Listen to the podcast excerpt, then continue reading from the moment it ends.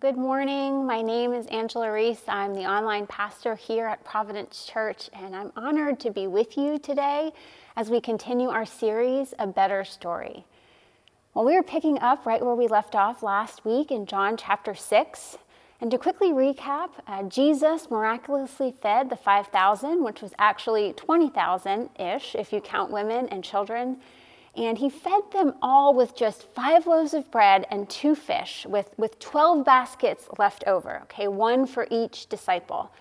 And after he did this, the people got very excited. And Jesus sensed that they were going to try to take him by force and make him their earthly king, a king that could uh, make their wine and put food in their bellies and heal them when they were sick. Okay, things that they believed led to their peace and happiness. But Jesus knew that there was a better plan, and there was indeed a throne waiting for him, but it was on the road with a cross ahead of it that ultimately led to a better story for them that they couldn't see or understand yet. Okay, and that's where we pick up in John chapter 6 today. Um, let's, let's take a look. It says, When evening came, his disciples went down to the lake where they got into a boat and set off across the lake for Capernaum. Okay, Jesus didn't want the disciples to get caught up in the politically charged frenzy that was happening all around them. So he made them get into a boat and sail across the lake to the other side. Okay, and by now it was dark and Jesus had not yet joined them. Okay, scripture tells us that that problems seemed to be pressing in on Jesus. Okay, the religious leaders were after him. King Herod was suspicious of him. Political fanatics were trying to make him a nationalistic Messiah. And Jesus needed to get away from it all and spend time with God. So he went up by himself by a mountainside to pray. And while he was there, the disciples were on a lake, on the lake that they just kind of sailed out on. And said a strong wind was blowing and the waters grew rough. Okay. Now, we have the benefit of reading this story in three of the four Gospels Matthew, Mark, and John.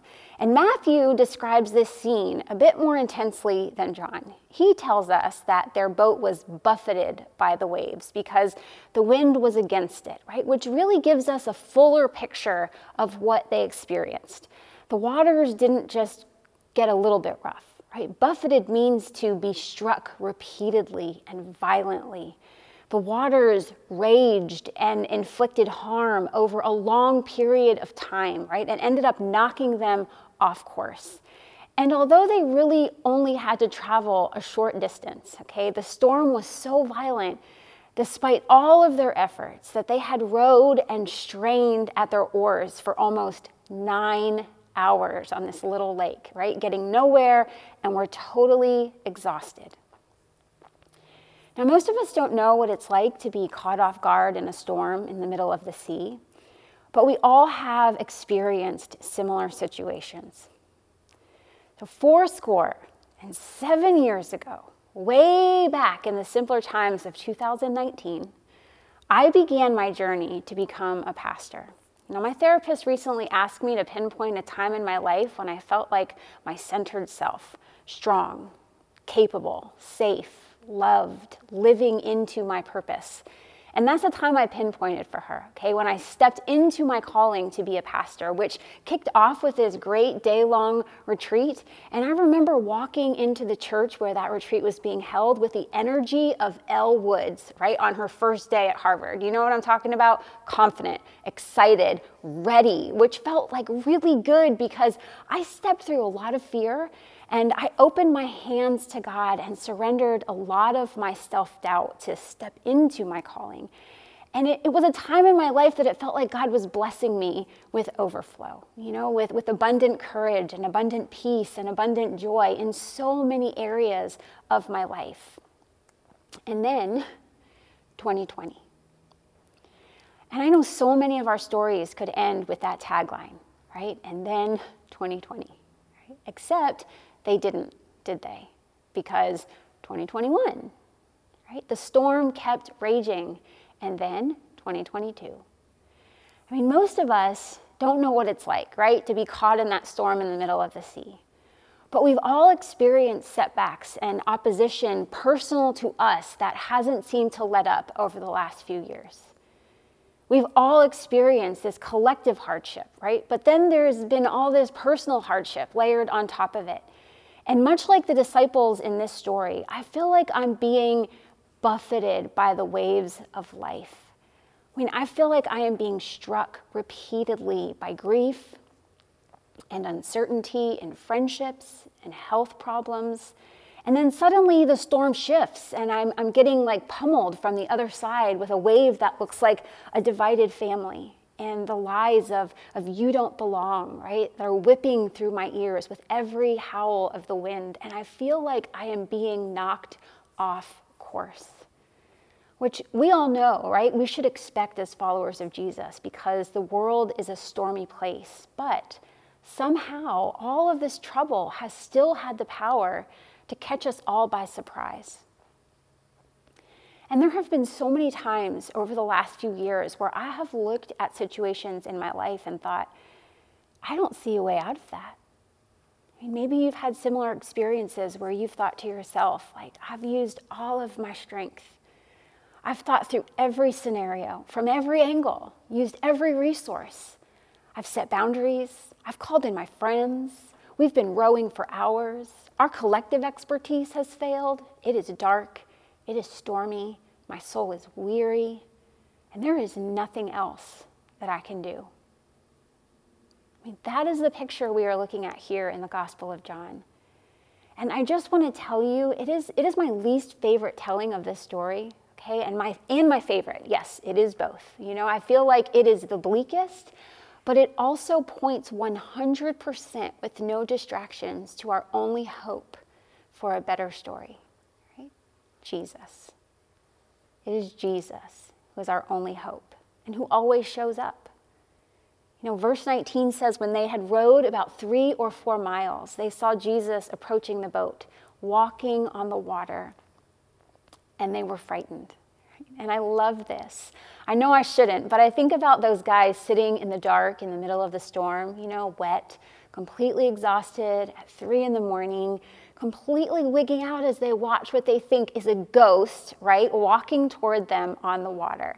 I mean, it just makes me chuckle, but I know that I would have been doing the same thing, right? And climbing over people as much as, as to get as much distance as I could, right? I'd probably be stepping on their heads because like, I'm afraid of the dark. You know, I have always been afraid of the dark, and my husband occasionally enjoys hiding in the dark and scaring me when I least expect it. You know, he doesn't do it a lot, but he's done it enough that the other night we were locking all the doors, getting ready to like settle in for the night and go to bed, and I went to check our back door.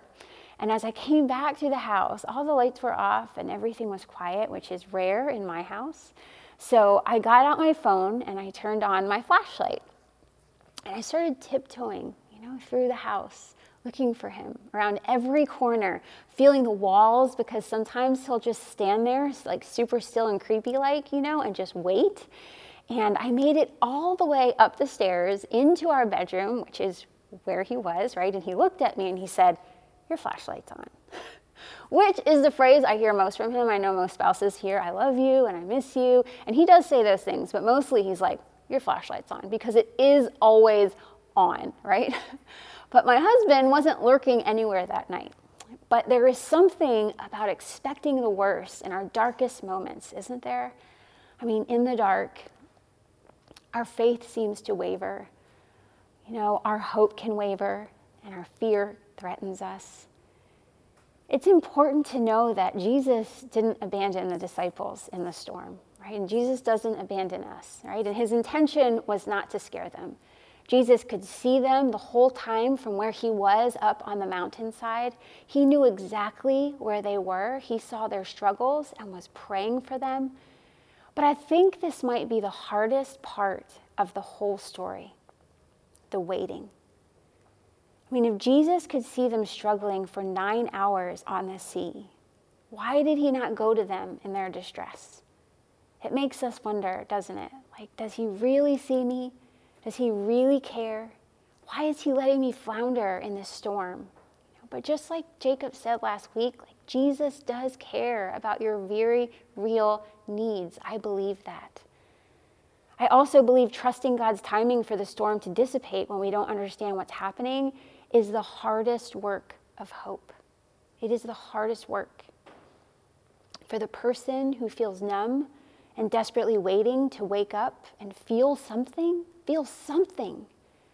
For the child who is waiting for their parents to stop fighting. For the teen who is waiting for acceptance.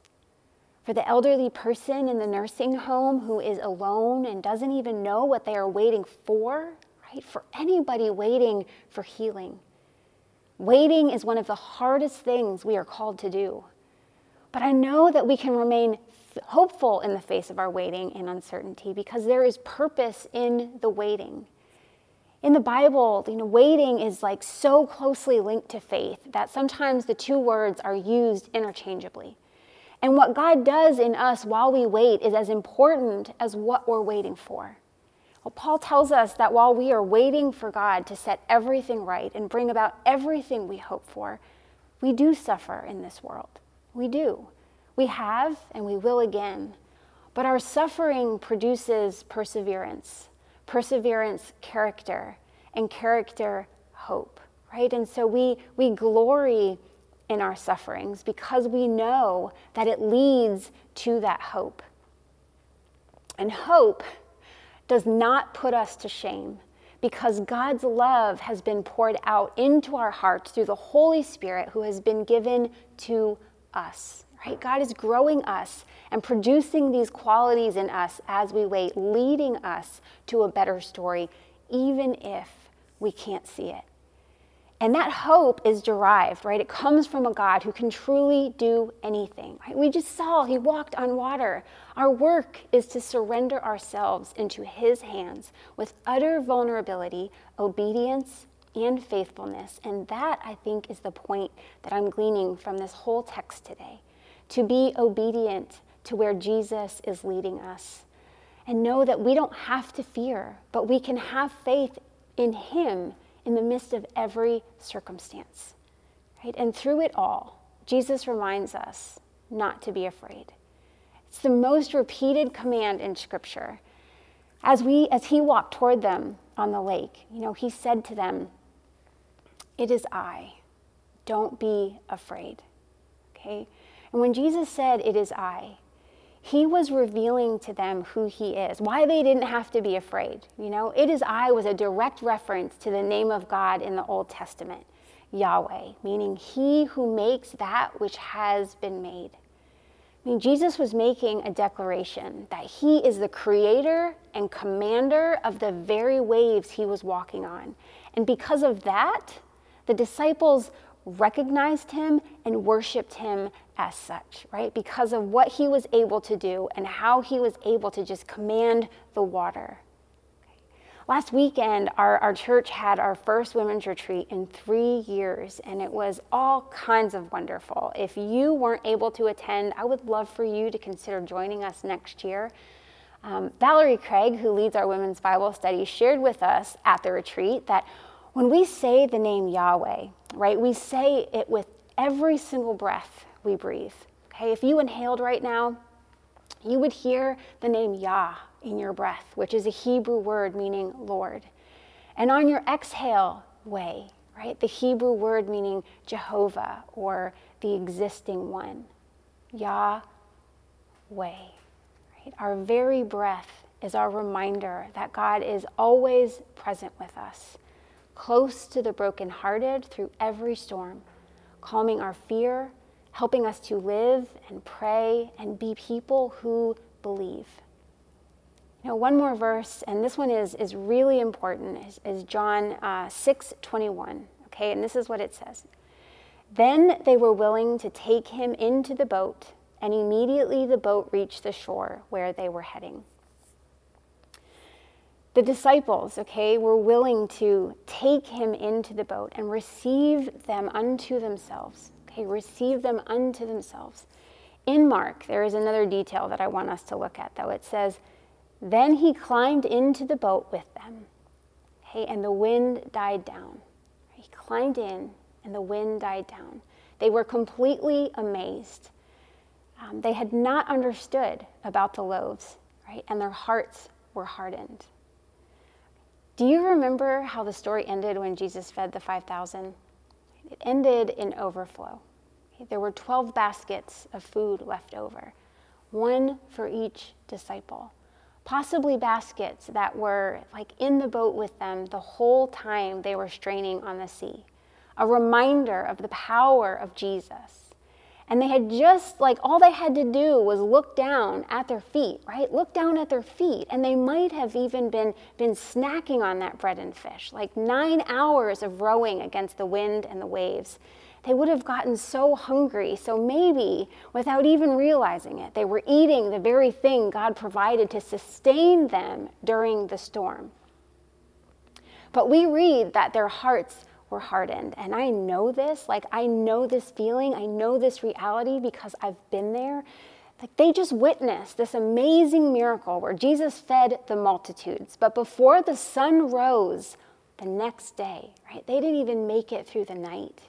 Before the sun rose on the next day, they were defeated, right, and maybe bitter, maybe angry, and distracted by the very real storm swirling around them because storms are real. My storms are real, and your storms are real. But I want to remind you of this. So is Jesus. Right? So is Jesus. The waves and Jesus are both real, both a reality. And if they had taken a moment to like really reflect on the loaves and fish, right, their hearts might have been encouraged as they remembered that the storm they were in wasn't too big for Jesus. Okay, he did, after all, calm the wind and the waves for them once before while they were in a boat. Okay, so it's a lesson for us here. A better story doesn't mean that other stories aren't real. They are real, and they are right in front of us. But we have to cling in every moment of every day to the truth that there is a better lead story for us through Jesus. So if you are feeling lost in a storm today and waiting desperately for the presence of God to show up, I just want to invite you to take a, a deep breath in and out to feel God's presence in your very breath and believe that He is with you right? Using every storm to grow you in faith and hope and perseverance, and inviting you into a deeper relationship of trust with Jesus because he is indeed not just divine and able to perform miracles, but he is the Messiah that has come to save us, not just from our storms, but from our sins by conquering death on a cross and raising to new life so we can have a better story as we raise to new life in him.